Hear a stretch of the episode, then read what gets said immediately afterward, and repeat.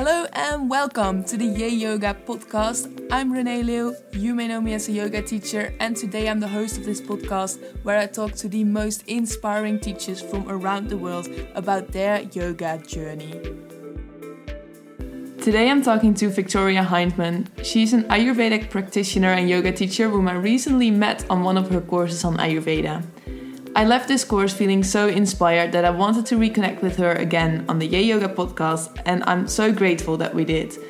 As we'll dive into her personal story and we'll talk about some deep stuff, such as giving birth and losing a loved one, and about some lighter stuff like Ayurvedic tips for easing into fall and winter.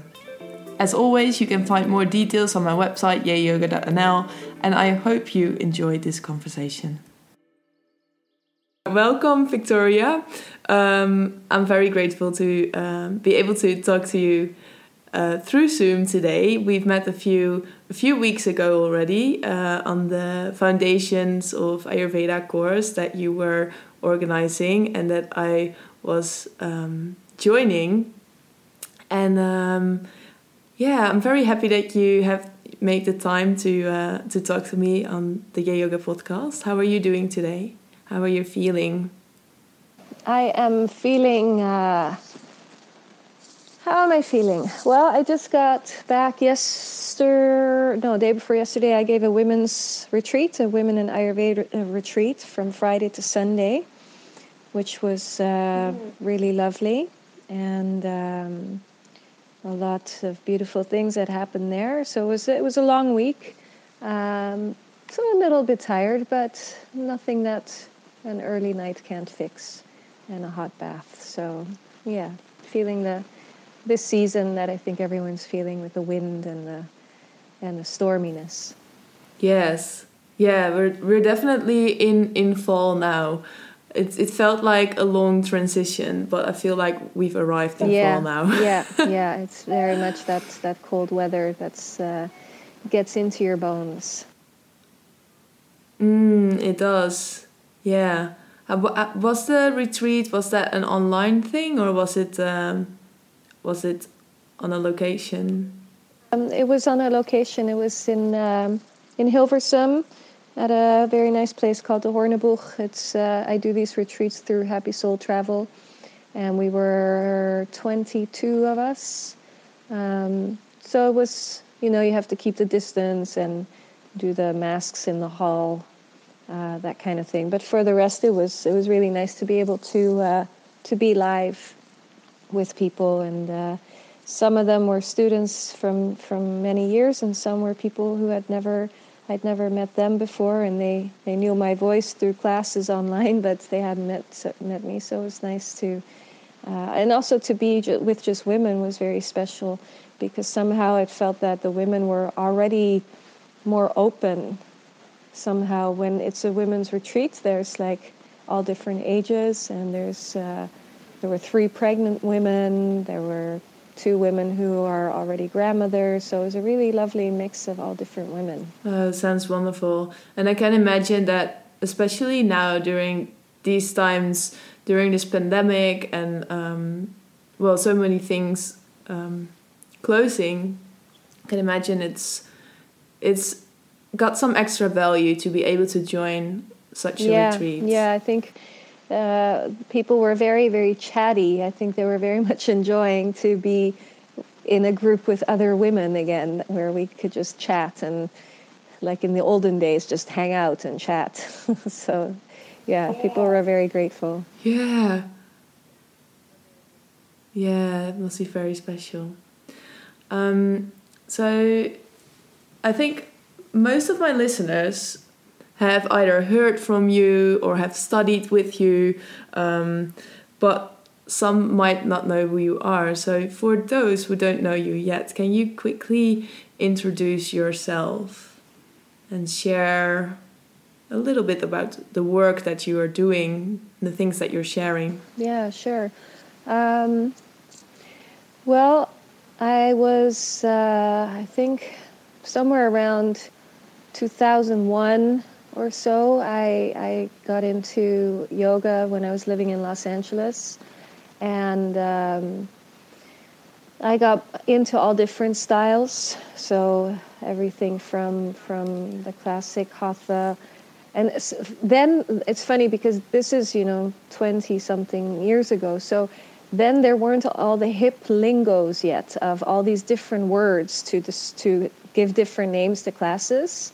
You know, there wasn't like power yoga and and smooth flow and all these different words that have come up only in the last few years. So it was just hatha, or it was ashtanga, or it was uh, they had something in uh, in California called um, uh, what was it by John Friend. Um, I'm forgetting the, the name of that one, but there weren't so many.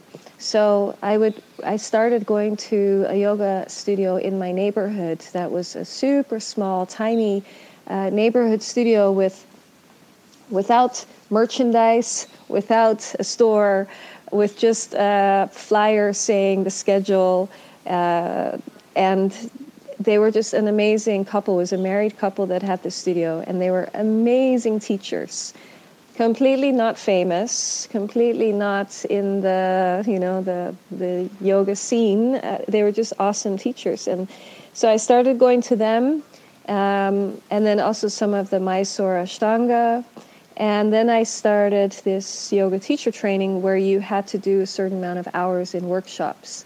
And this was, uh, they had a lot of workshops that they offered at this place. It was called the Center for Yoga which now has become a Yoga Works, um, part of the Yoga Works chain. And one of them, so I was just looking at all these flyers, and one of them said Ayurveda, the sister science of yoga, which sounded a bit boring, science, and it was like, eh, I don't know. But the date worked out, and I thought, okay, I'll just do this to get my credentials.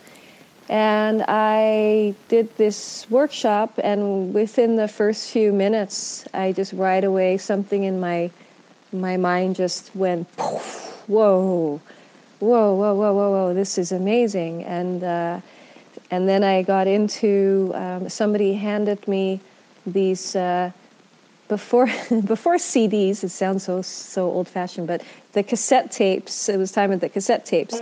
And somebody handed me this package of six cassette tapes of Dr. Lad. And they said, if you're into Ayurveda, you should listen to this man. So I drove out to a Vipassana in California, and for those six hours, I listened to these tapes. And this was just like, wow, this is, I have to study with this man who had a school in New Mexico. So uh, I was living in LA, and New Mexico is like a two hour flight to uh, in Albuquerque.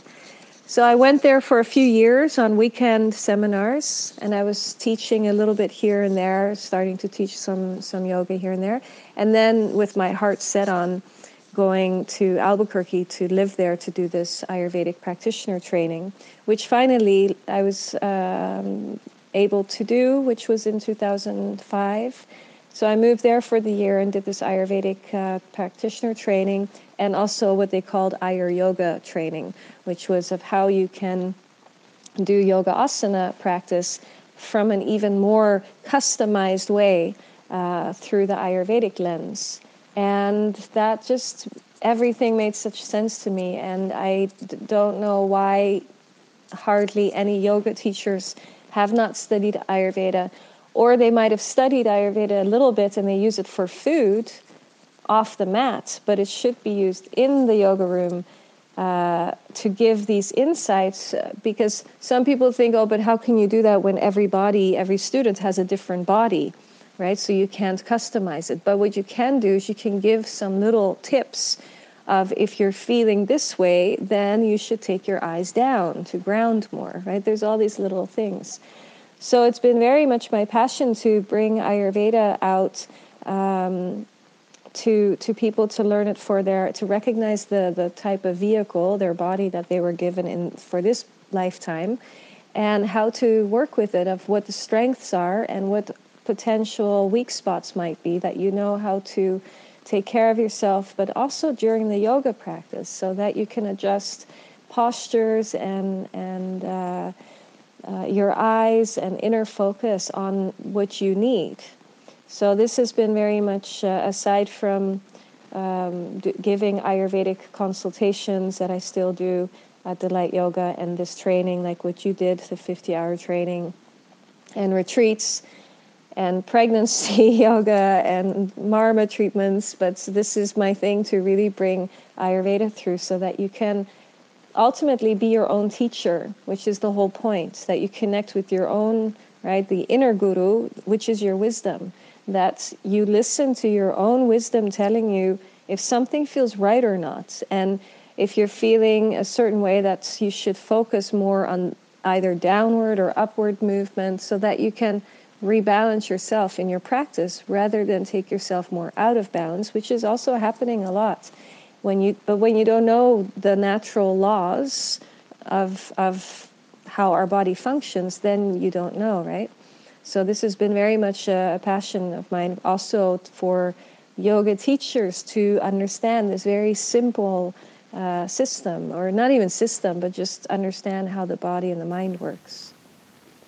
Yeah, thanks for sharing that. And also, like the thing that you mentioned with uh, the gaze, bringing it down when you need more, um, more grounding, and um, that was really um, eye opening for me uh, during during the course that I followed with you, um, where we did this um, this very grounding practice, and you you kept on cueing how we um, yeah how we, how we should pay attention to to where we're looking at, and and I felt that for me the the normal way of looking is like straightforward or up and never going down. And it was just like this yeah it was very interesting to uh, realize that there's still so much that I don't know about myself and um, yeah. yeah exactly and it is indeed it can be a bit shocking and the funny thing is that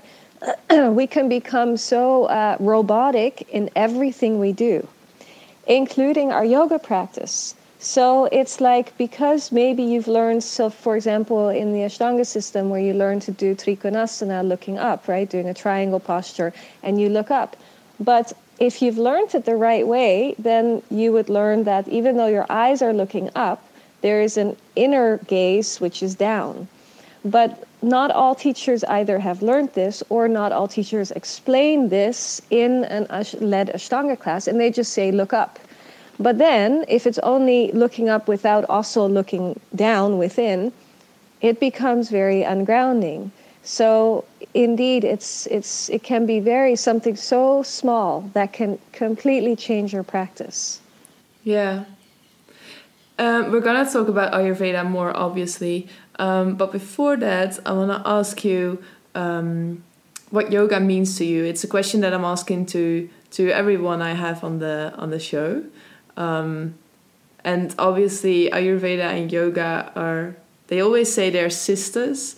Um, I'm curious to hear um, hear your explanation of how they are linked and, and what yoga and or Ayurveda mean to you. Well,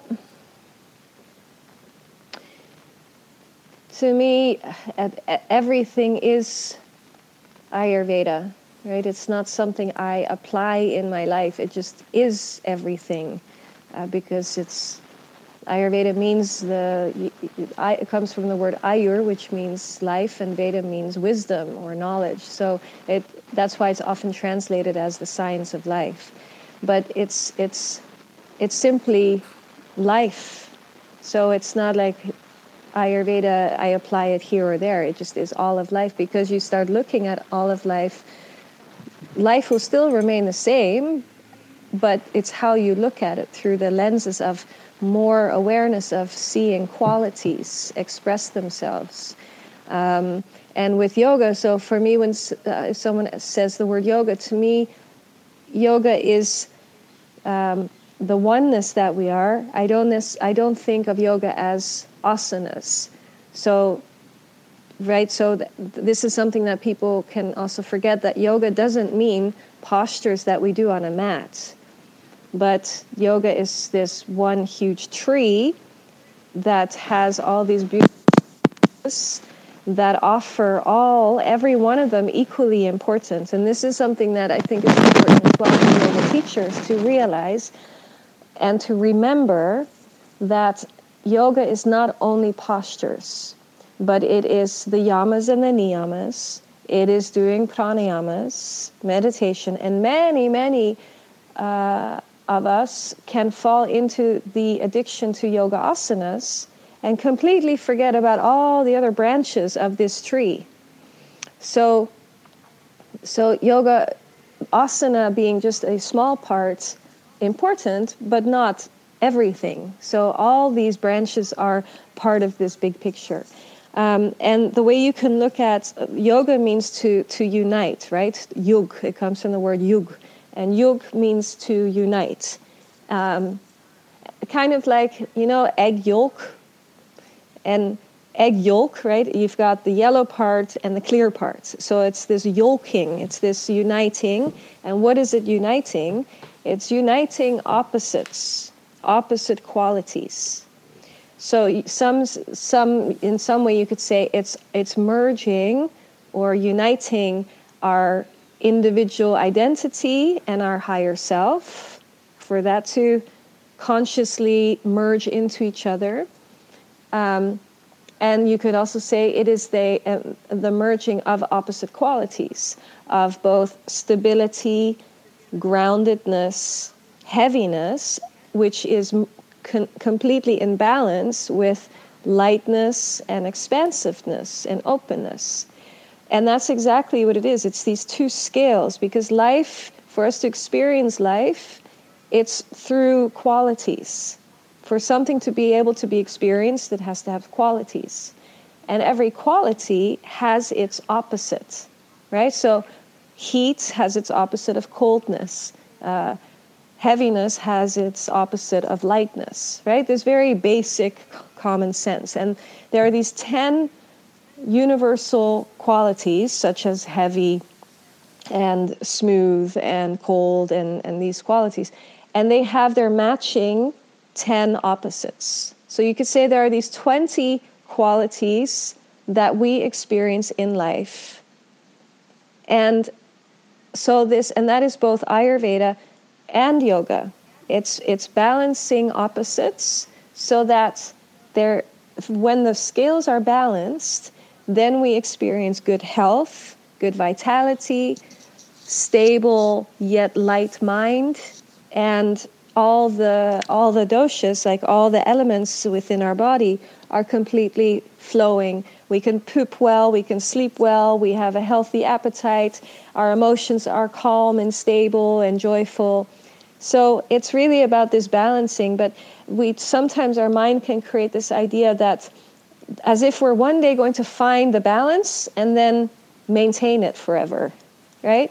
But mm-hmm. as as we're living in a world where we have changes of seasons, we have uh, things that happen in our personal life that trigger emotions. We have all this stuff going on. So it's nice to let go of any idea of perfection as if there is this this perfect perfect moment of stillness yet actually you do at a certain point realize that's why it's called self-realization right? Nobody can realize it for you only you can realize it. That there is this amazing space of radiant stillness even while we are part of the turbulent outside world. So I hope that answers it a bit. yes, it answers more questions than I asked. So uh, yeah, thank you for that. well, you know that's how you know that's how we tend to roll.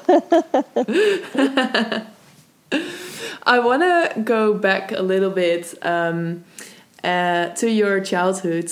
Um, I believe you grew up in Canada and then traveled through the world to the Netherlands, back to the States, back to the Netherlands.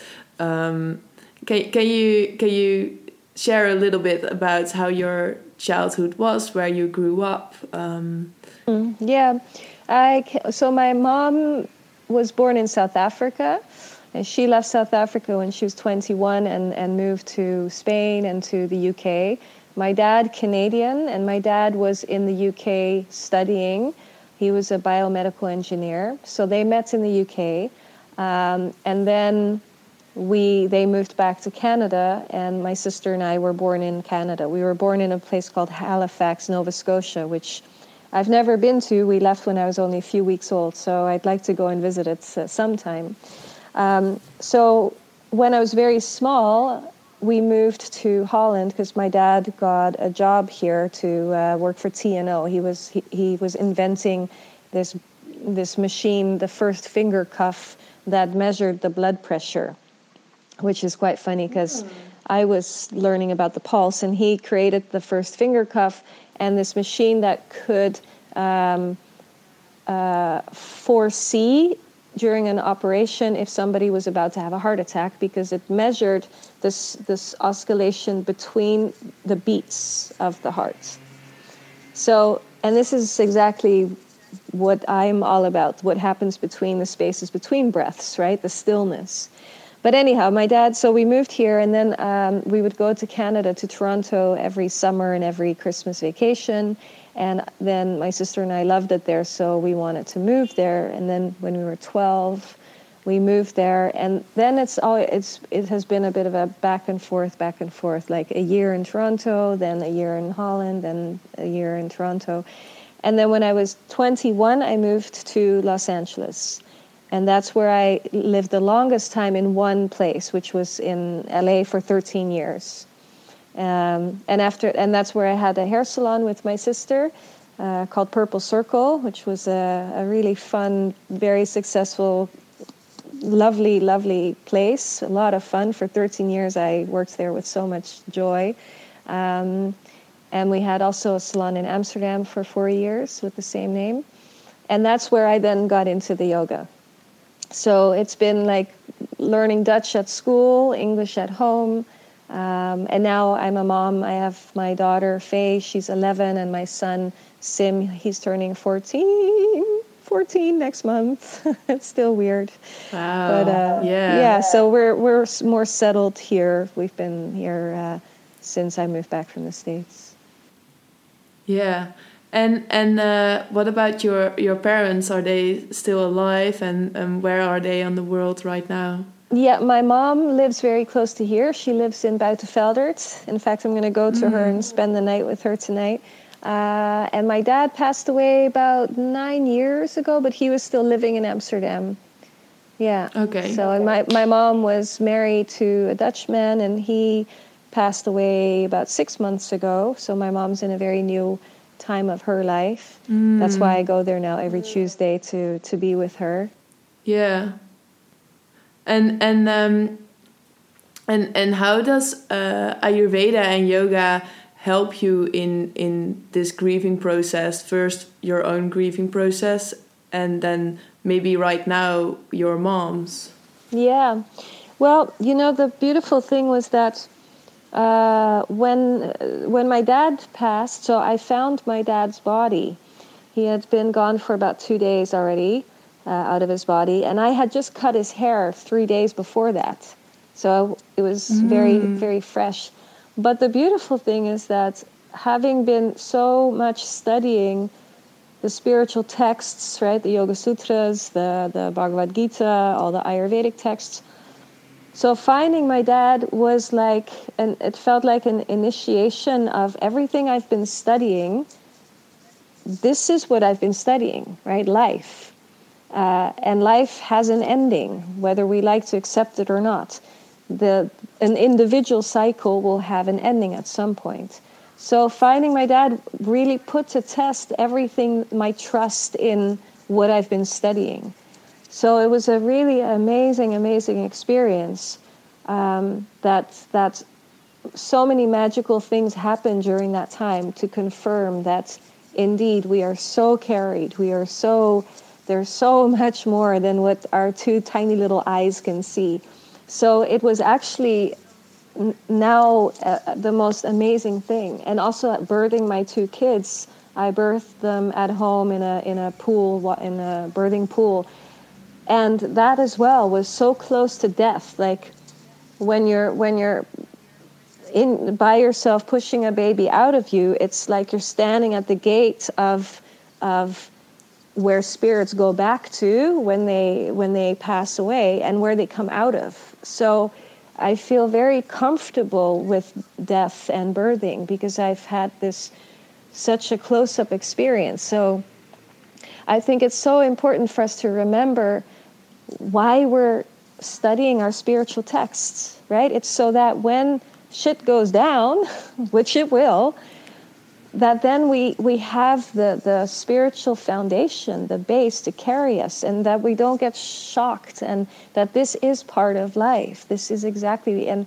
so it's a any any very intense life lesson is a beautiful opportunity for a, a major awakening, but it's up to us to how we want to use it. If we want to use it as a vehicle for awakening so that's why I'd say also with every shavasana that you do, uh, as a yoga student, as a yoga teacher, right? Because what is a yoga teacher? It's a you know a piece of paper that says you've attended a certain amount of hours listening to someone and watching them speak, and right? A, teacher is a, a funny word, but as a human being practicing yoga postures, every shavasana go into it as what it's meant for that you fully die, that you imagine this is my last breath, because that day will come. So the more f- comfortable you get with dying, with, with dropping everything, the more alive you will be in your waking moments, the more grateful you'll be, the more that you'll see how special it is that we woke up this morning right? So many people didn't wake up this morning. How awesome that we did. So it's it helps to to do the shavasana really from this place of full surrender. And then you start tasting more and more the, the bigger picture, not just the the postures we do on our organic eco mat of rubber that we think is where the magic happens. Some of the magic can happen there, but it's more about how do we behave and feel off the mat for all those other hours off the mat. Yeah. Yeah, it, it again comes back to the opposites, right? We can't have life without the death. And um, yeah. Exactly, yeah. And with my mom, it was very beautiful to see because my mom used to be much more cynical and skeptical about all the things I was uh, learning. But over the years, when her uh, husband passed, it was really beautiful to see how she was handling it and, and having a candle with uh, his photo for the, for the, the 60 days and burning the Palo Santo and having a flower where his body was. It was like so beautiful. And how she yeah, it's. I think it's also important for us to remember we are always growing in our consciousness, and to never limit somebody in who they are. Like, oh, they're not spiritual, right? Then, like in a relationship with your boyfriend or girlfriend, that's oh well, they're not so spiritual. It's like how how dare we say that? Who are we to judge that, right? We all are have our own homework to do. So never limit someone to to an identity because we all have this potential for awakening any moment.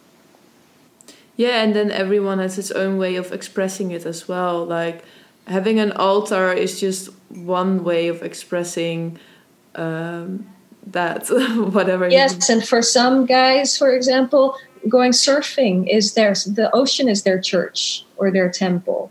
So let everybody do as they do and you just do you and focus right? We focus on our own stuff and uh, and that's that's really the magic of just focus on is your own mind happy? Is it clear? Is it calm? And if not then okay what's going on that is making it not uh, feel that way? Yeah.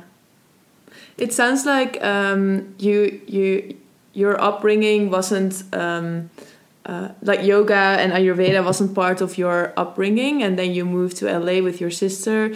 Um, and it sounds like you from from the stories that you you you sometimes uh, shared in the in the course sound like you were surrounded by celebrities and um, um, not so much yogis or yogi like people. So I'm, curious to hear how how yoga entered your life.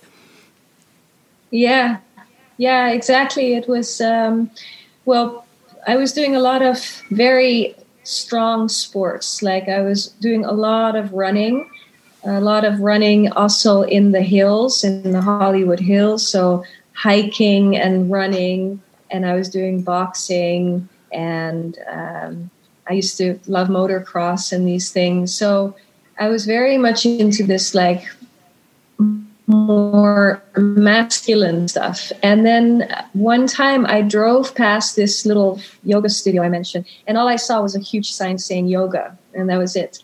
And I kept driving past it, like, what is that place? I have to go check it out sometime. And then finally, one day, I went in, I grabbed a flyer, and I looked at it and I tried a class. And I tried one class and was just blown away by how I felt after.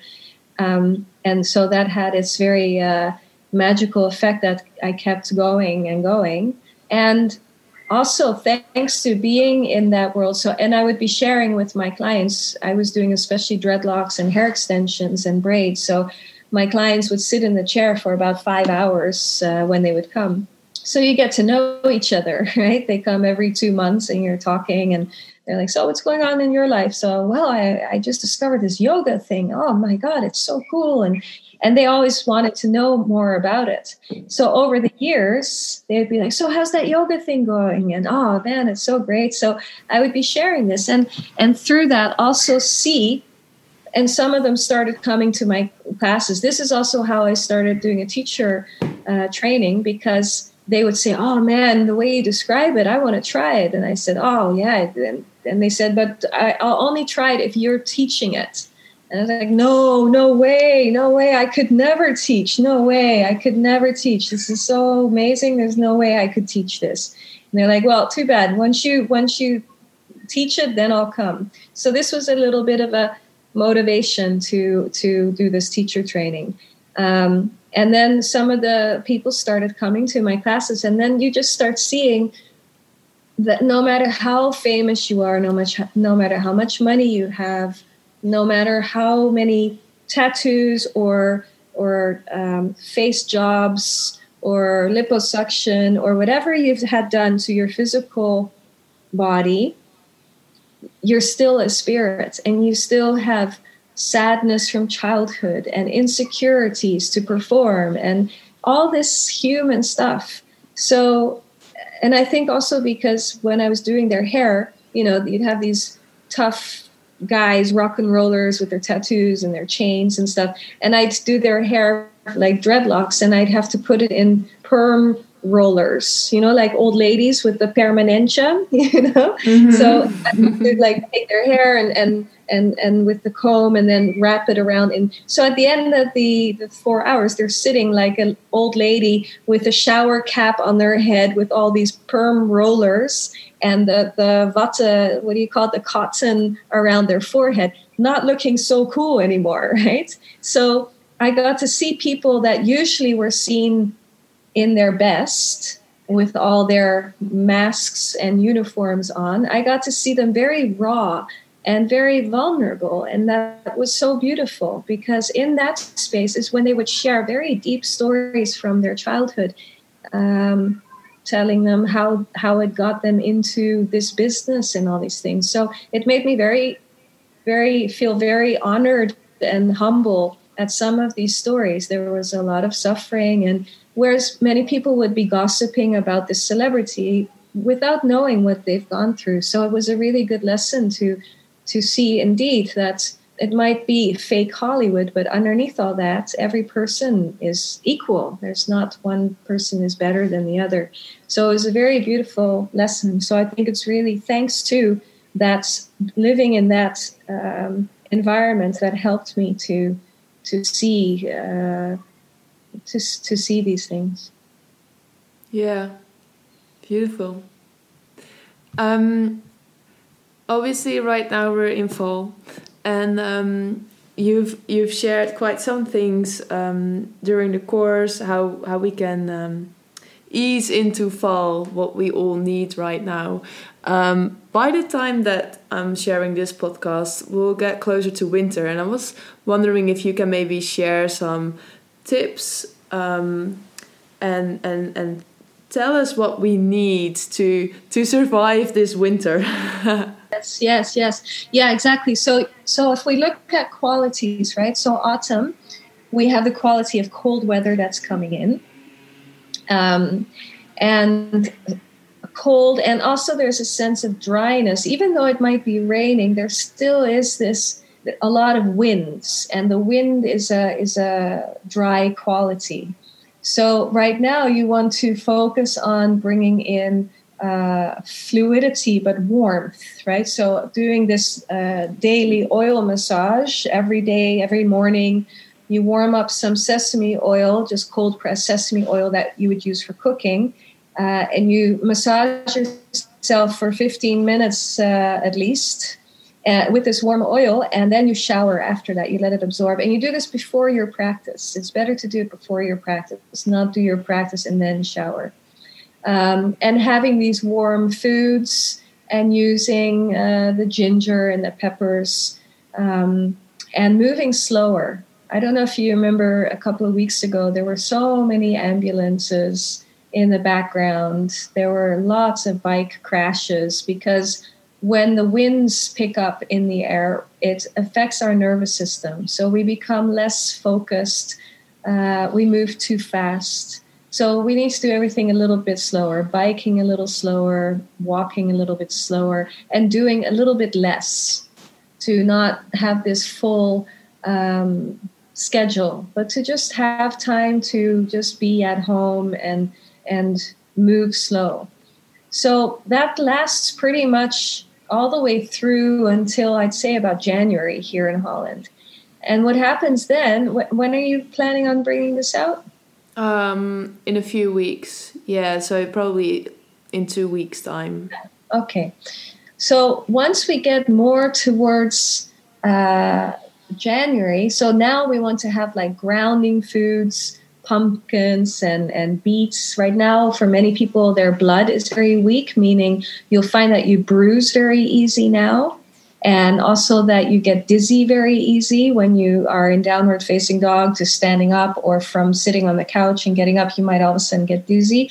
So this is because the blood is more weaker. So you want to do lots of things like the warm cooked beets, um, taking like cooked prunes, uh, more and and turmeric like milk with turmeric in it this will build the blood as well and having more oily food so warm and oily food so cooking your food with ghee and having warm foods now once we start getting so it's like we're starting to slowly build up a layer of of like a winter coat so a little bit we'll we'll gain a little bit of weight right have a little bit more fat meat on our bones but that's also what we should have because the body needs to have a little bit more insulation. Now, the tipping point then happens when we go into about January. This is often when we start feeling like, I'm done with this this winter. I'm done with all these sweets, you know, all the Christmas sweets and Sinterklaas pepernoten and speculaas and all these these sweet, more heavier foods we start wanting to shed. So when we start getting into springtime, so say late winter around February, this is often when people are the most depressed because it's the unending uh, winter in like February, and people want to escape to India or to Bali to get some sun. But if you are already staying more warm and like you could say from January, February is a nice time to get into more heated room yoga, like the hot yoga. Yeah, especially from now is also nice, but you want to be very careful to move slow. Otherwise, you can injure yourself because of what I explained about the winds. But like January, February, March is a really good time to get into a more heated practice. Um, and so that you can sweat more and going to a sauna uh, to get activate this stagnated water. It's kind of like in the wintertime when the snow has fallen, and then in the springtime, as the sun is more present and the temperatures rise, the snow starts to melt and it starts to overflow in the little streams uh, of the mountain that the, all of a sudden they become flushed with all this excess water. And that that can happen with us when we have all this buildup of excess uh, water elements and fats in our system that then we can get flu and stuff because we have too much of this hardened fats that starts to melt so if you are already doing like sweaty yoga every day in the wintertime then you're already keeping your waters moving. So that's a good time to also do like dry skin brushing and then doing oil massage with a more heated uh, heating oil. Like um, if you go look on any Ayurvedic website, you look for a kapha balancing oil to get more circulation. You could also use, you know, there's some like Weleda, I think, has a rosemary. Um, um, bath oil. So taking baths where you sweat a lot is very good to activate this sweat and heat with the with a hot bath and these hot hot um, more more invigorating massage oils and using more spices, more spicy food, but not like cayenne pepper and stuff. There's a, a pepper called piper longum. It's a long pepper. It's called pipali, and it's a very good um, pepper to use in your food because it's heating, but it doesn't act make you too hot that your pitta goes very high, that your fire and your digestive fire gets too high. But it's a very good one for also keeping your lungs very strong and keeping the uh, lungs clear because the lungs and the bronchial tract is a place where excess mucus can build up in uh, winter time. So that's tipala, you said, the pepper? Yeah, pipali. Is that available in, in stores? Do you know? So I think you need to order it online. Yeah. Okay. And you, such an important thing is to keep your poop going. You want to make sure that you poop every morning. So that means take your time in the morning. When you get up out of bed, you brush your teeth, scrape tongue, drink a cup of warm water, and sit on the toilet to give yourself a moment to poop. Sometimes people think, oh, well, it's not coming, so it will come later. But when you see, just take a moment, give it a, give it some time, and if you do this every day, then soon your your bowel movement it's like we're reprogramming our system and the bowel movements will come. What you could also do is uh, take triphala, which is a formula of three different um, dried fruits, and it's a powder form, and you take this at bedtime with a cup of hot water, and this will um, uh, keep your colon clean and keep you that you can have a morning poop. There's also a formula called trikatu. So tri means three. That's why triphala is three fruits and trikatu means three peppers. And trikatu is a very good one to take from about December until about March if you have any kind of stagnation at your lungs. This will help to keep the lungs clear. Okay, good. And um, um, does it matter what kind of dosha you well you are not your dosha but what's like depending on the dosha i suppose there's different things that you you need during winter. Yeah.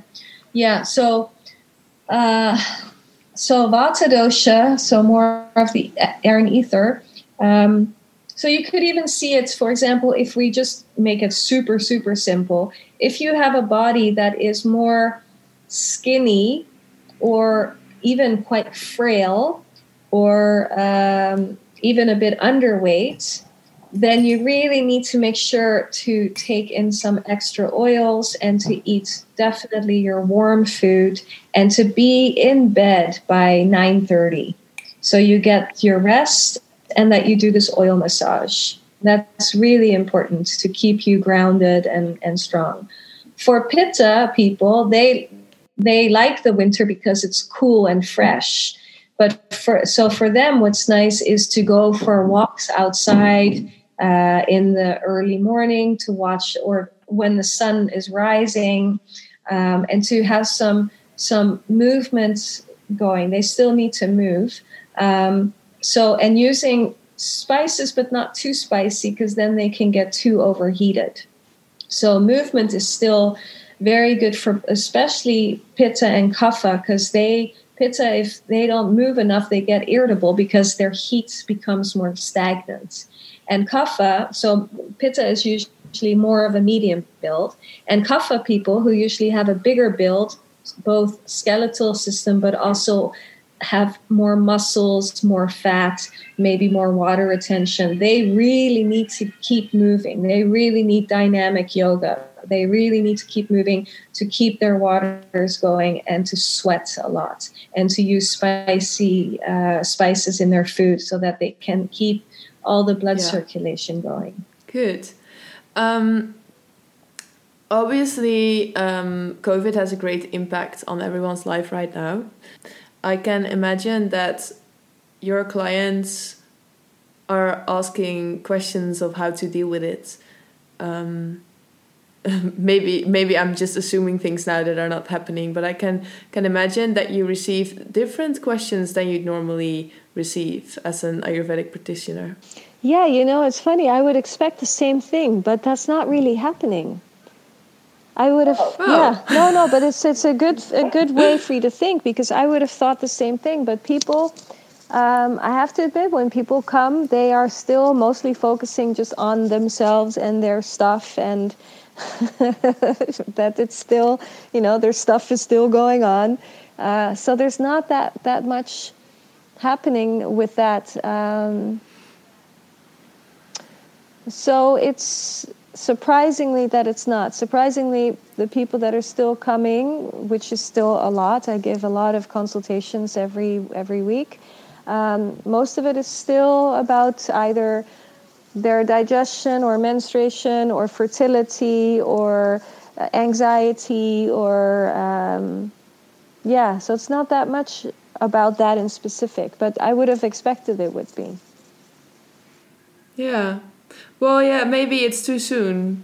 yeah, yeah. Well, I mean, what I what I what I do focus on, regardless, is about uh, just being anchored in your seat of of staying calm and stable through practices of of balancing vata dosha. One in particular is the oil massage, um, and taking like ashwagandha not drinking coffee if you're feeling anxious, and naturally, and also reading the spiritual texts and listening to like satsangs of different spiritual teachers, that will keep you in, in your seat of trusting in whatever is happening, not meaning sit back and do nothing, but that, that we don't freak out. Because if we freak out, we don't make any wise choices. Yeah. Also, the Abhyanga, I think, like right now, the, so the Abhyanga is the, the oil massage for people listening that, that don't know. Um, right now, we're not touching each other so much obviously because we we simply have to keep the distance so so if no one's touching you you you should do it yourself i feel like it's just very important right now. Very important, absolutely. That's a great point you're making because indeed, it's touch is such an important thing for us human beings. We having loving touch. So it's not even about about sexual intimacy, but just loving touch is so important. So when you give yourself this abhyanga, you're receiving all the qualities that that is love. So you'll feel much more stable and, and whole in yourself rather than feeling fearful or lonely. What does your uh, self practice look like? Do you have any daily rituals? Yeah, I guess. Um, let's see. Well, it depends if I have my kids or not, because they're now that they're older, they're with me the one Friday to Friday, and then they're with their dad the other Friday to Friday. So um, when they're with me, then I get up, make tea, first thing I do is I put the kettle on, I put, uh, I light a candle and incense, I go to the toilet, have bowel movement, brush teeth, scrape tongue, make a cup of tea, and warm up the oil, and then I do the the abhyanga, um, and then I shower, and then I start doing my kids because I have to leave the house by 7:30 to bring them to school, and also I teach so much yoga asana uh, and this is something that some yoga teachers might not understand or not want to hear that in the in the classic texts of Ayurveda, they also speak about that there is such a thing as doing too much yoga asana. So uh, I don't need to do more yoga asana because I'm already doing so much in my classes because I participate in you know showing the movements and these things. Um, and I would have said years ago that that that was in it, but years ago I didn't have kids, and then I had a very strong discipline of doing my asana practice every day because I wasn't teaching it every day. Um, and I also bike my kids about 45 minutes from this part of town to the other part of town. So you have to look at how much energy you have, and especially in this season of the Vata dosha, the autumn, you need to be very mindful of how much physical exertion is wise for you. Um, so then I take them to school, and then I go to the studio, and then I'm there all day, either uh, teaching classes or doing consultations or marma treatments or, or all of these things that I'm doing. And then I bike across town to pick my kids up from school again, uh, and we come home, and then I sit and have a cup of tea, uh, and then I start cooking our food, which you know, it's when people say, "Do you eat Ayurvedically?" To me, anything that is wholesome and nourishing is Ayurvedic food. Sometimes it might not be with cumin and coriander and things. It can be something that is uh, without those spices, but still nourishing. So, um, so then the, the cooking is is my sadhana of cooking for me and the kids and uh, having dinner and then oiling up the kids. Or now they shower and I oil them up after I put them to bed and then either I take a bath with oil and with magnesium salt in it, which is very good in this season, and then I'm in bed by nine nine thirty. Mm. So it's very important that you look at what what's your age, what's your what is all needed to be carried. Um, so it's it's great to create your own routine and to adjust accordingly when you need to depending on what's going on with your life and the season. And then when I don't have my kids, then I like to go to like a hot yoga class and give everyone a shock because they all expect that I'm anti hot yoga or something. I don't know why that is. Or or if I go to an Ashtanga class, it's like, oh, what? She does Ashtanga. But I think it's it's nice to to work the body and uh, when you have the time and the space. Mm, I just lost you for a moment. Yeah, are we there now? Yes, I can hear you now. I, I got what you said that you're surprising everyone by going to a hot yoga class. Yeah, if I go to a hot yoga class or to an Ashtanga class, it's very funny that people then get get shocked. Although I have to say, I do more of if I'm doing a like a, um, an Ashtanga type series than I usually do it at home. But I like to go to the hot yoga classes more just to be in the hot room so that I can sweat a little bit more. Mm. It's important to see that you can do any style of yoga, yoga asana, as long as you do it mind with awareness of where, where you need to bring your focus. So then you could do any kind of yoga, whether it's Bikram or, or hot flow or anything, because you're listening to yourself. So you don't get yourself uh, pushed by some outside force, which could be either uh, competing with your neighbor because there's all the mirrors, so you want to compete, or or following what the teacher is telling you when actually that's not right for you, or maybe their count of the breath is much faster than yours. So, and that so it takes a bit of courage to really listen to what works, what's right for you. And that's why also doing some home practice is good because then you don't have the distractions that you can get more connected with yourself in your own practice. Hmm. Yeah, I find it hard sometimes personally to um, to know what you actually need. Because sometimes what you think you need is the exact opposite of what you actually need, right? I think that's that's always this this search. Well, you know, as long as it feels like a search and there's uncertainty, then you can pretty much bet that you need to focus on vata balancing, which is grounding and slowing down. That's a good rule of thumb, right? yeah. now, then you know that you'll always be safe because then you're connecting with grounding down again. Hmm. Yeah. What is your dosha? Well, that's also funny. The first person I went to for a consultation years ago, she said I was she was in shock. She said I was tridoshic, of that all the doshas are equally. But then years later, Dr. Lad, who's who's my main teacher, uh, he told me so in in the Ayurvedic lingo, the practitioners they would they'd say the numbers. So they'd say, for example, me being Vata two, Pitta three, Kapha one, meaning Pitta three, meaning Pitta the mostly, and Vata two, meaning a little bit less, and Kapha one being the least uh, amount of them. Um, mm. So that's pretty much, and because of the work that I do, I really need to focus on keeping vata down because it can be very ungrounding when you're uh, teaching this kind of stuff every day and you're kind of open and doing that. So for me, my main focus is uh, grounding the vata, which I do through taking ashwagandha and doing daily abhyanga and being in bed on time for sure. Uh, and in the summertime, then I also check in with my pitta because then the pitta can go high which I do by taking daily, three times a day, a shot of aloe vera juice. I take wheatgrass powder juice um, and some liver supporting uh, herbs.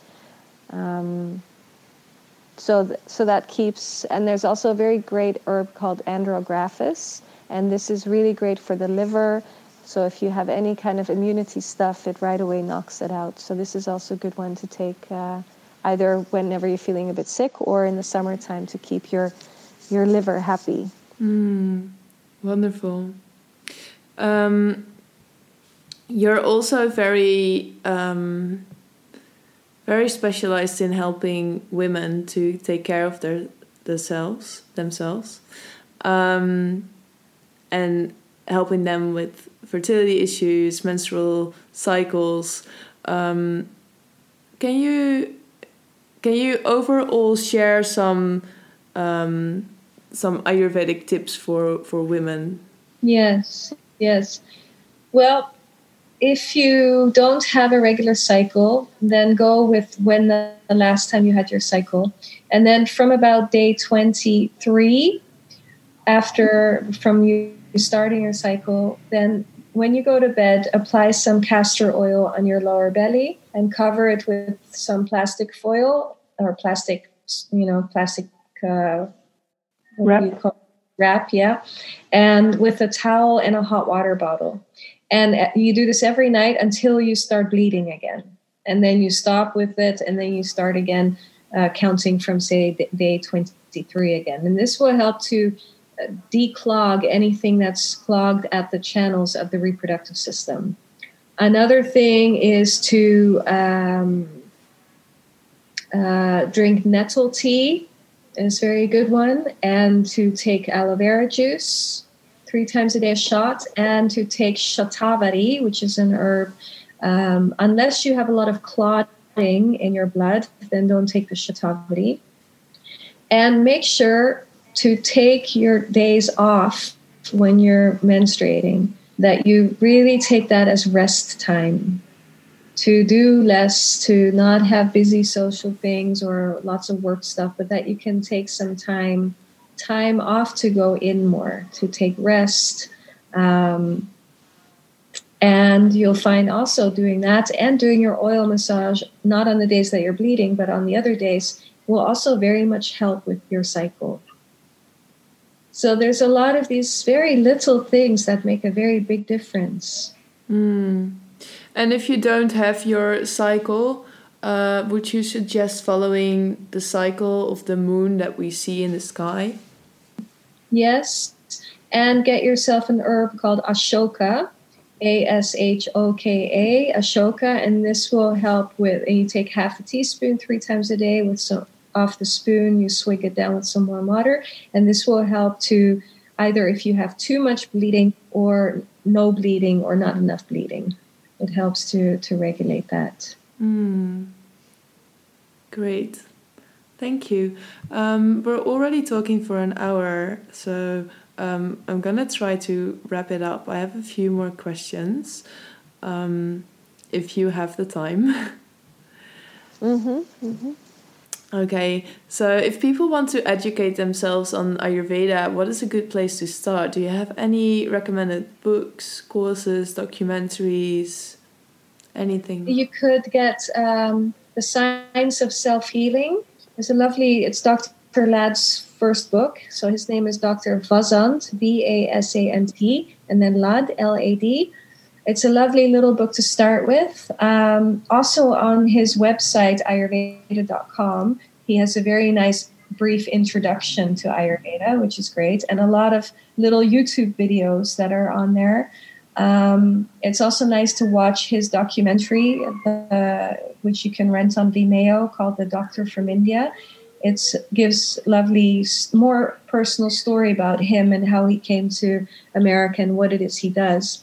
Um, it's very beautiful, and um, well, if people want to, in person, I, I give these 50 hour trainings. There's the yoga and Ayurveda training, which is 50 hours that's coming up this January through Delight Yoga.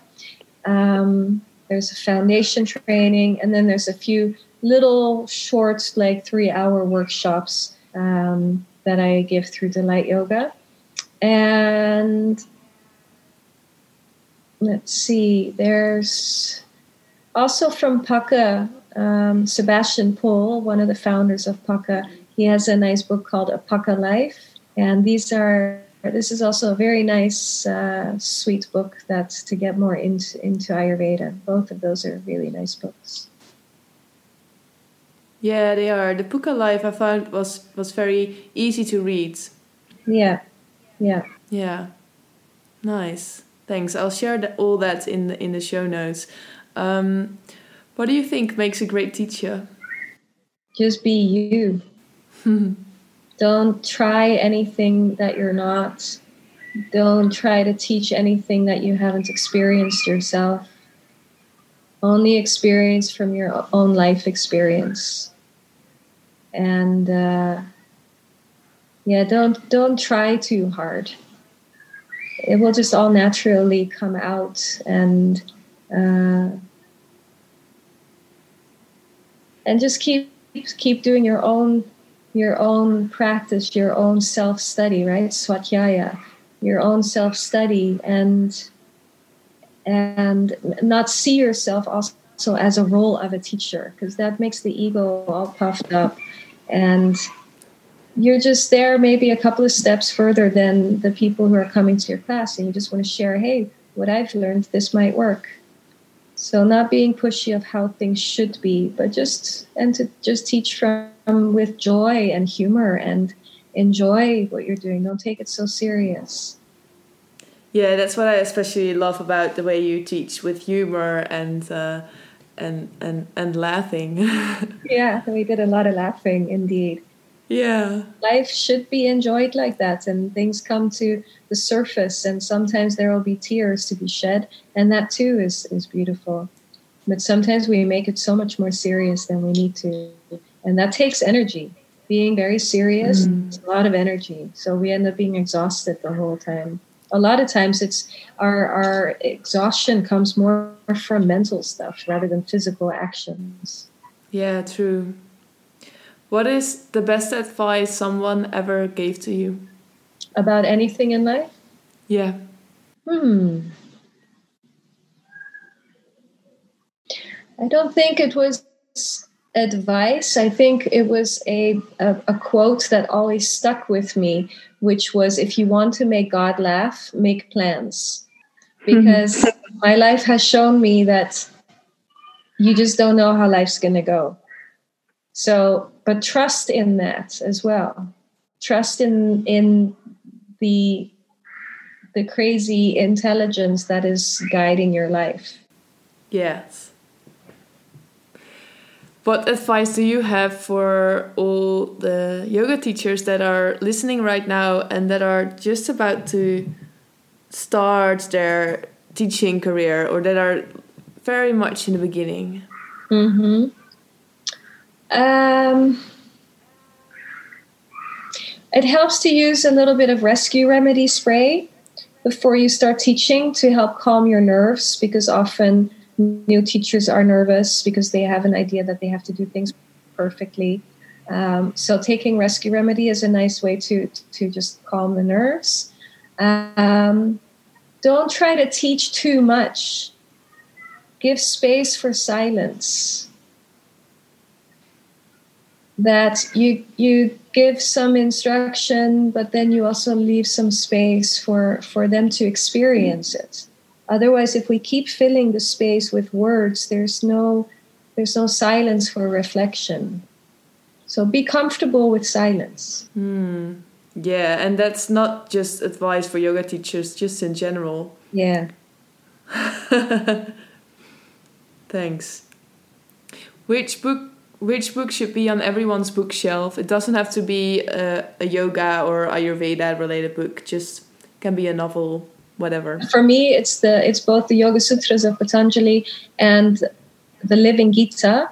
Both of them so both are by Sri Swami Satchidananda these have just been my my um, books that I've had for so many years that just they, these do it for, for me. Um, if ever whenever something might be feeling off or I, you just open it and for me like boof, right away there there it is again. So that's that's just my own my own uh, my own mm, let's say anchor. Yeah. And those are great translations as well. Yeah. Yeah because he's got a great sense of humor. Yeah. Mm, who or what inspires you the most? My kids wow because they're so ridiculously honest and have a great sense of humor. Uh, and they just they are a reflection of my love for life. And when I see that reflected in them, it's it's amazing. Beautiful. What are you most grateful for today? The uh, level of my consciousness for what has what's the divine or, or God has allowed me to see and to to move from from that place. To to be able to let go of of things to let go of stuff that blocks us and and to to realize the simplicity that it really is so easy. Hmm. um, last question who do you think I should speak to next? What What's that? Who do you think I should speak to next for the podcast? What What you should speak of? Uh, no, a person. Who I should speak to? Ah. um. Have you spoken to uh, Katisa to Satya? No, I haven't. Mm, she's awesome. Give her, speak to her. Yeah. It's because she and I have known each other for over 20 years. When I we met each other, I had this pink mohawk and I was in my 20s and and she was doing Ashtanga, I was doing Ashtanga in LA and we've always kept in touch. And now, uh, so it's thanks to her that she, when she heard I was back in Holland, she said, "Yes, come to Delight." So she's uh, and she's uh, an amazing teacher, an amazing woman, uh, beautiful, that how she is very much um, br- yeah bringing truth out and for us to all wake up. Mm, great. Yeah. That's a great suggestion. Well thanks. Thanks so much for your time and and all your uh, all your tips your inspiring words. Um, i'm pretty sure more questions let me know and we can do this again some other time.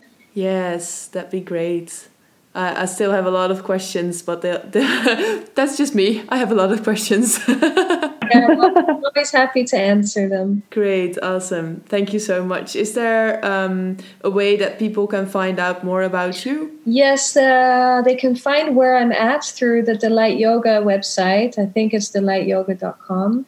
Um, mm-hmm. And then I have my own, but mm-hmm. sometimes that one's not working. It's I think Victoria Hyndman dot org. I think it's changed. First it was Tori Hyndman. So sometimes it's up, sometimes it's not. but otherwise, the the Delight Yoga one always has uh, where you can find me on the schedule for classes. Yes, perfect. And then Thanks December so 11th, December 11th to 13th, I'm giving a women's a women in Ayurveda retreat again through Happy Soul Travel. Mm. That's uh, a little bit in the north of Holland to a location I haven't been to yet. Oh, wonderful. Okay, I'll make sure to to link to all that in the show notes that people so that people can find out where they can find you and uh, learn more. And um, yeah, is there anything you you want to add? No, I think the the main thing is uh, is to remember why you're doing this practice. That is, it's, it's not for reaching a certain asana or for for more strength or more flexibility right but it's a vehicle to take us deeper within for us to awaken so remember why you're doing this practice because we can get Thank lost you. in the world of asanas mm-hmm. yeah they can be very addictive yes make sure to take time for pranayama and meditation that's where it's at mm-hmm. Thanks. And um, I'm pretty sure I'll see you soon somewhere at Delight in the city. Yeah. Lovely. Beautiful. Thank you. Yeah, thank you for doing this and to to send this out for for people to to share. That's wonderful. Thank you. Yeah, it's really nice that we're able to to do all this and um, technology can be great. exactly, exactly. It can be. Yes, everything can be great if we use it for the right purposes. Mm-hmm. Yeah, so true. All right. Have a lovely evening. You too, and uh, we'll be in touch. Yes, thank you. I'm going to go off to my mom now. Yes, I'm wishing you luck. And that's it for today's episode. Thank you so much for listening. You can find the show notes at yayyoga.nl slash podcast. And if you like this show, please show your support by hitting that subscribe button in your podcast app. Give us a high rating and share this episode with someone who might be interested as well. You can also follow me on Instagram at Renee Leeuw, that's R E N E E L E E U W. I'd love to connect with you. Namaste.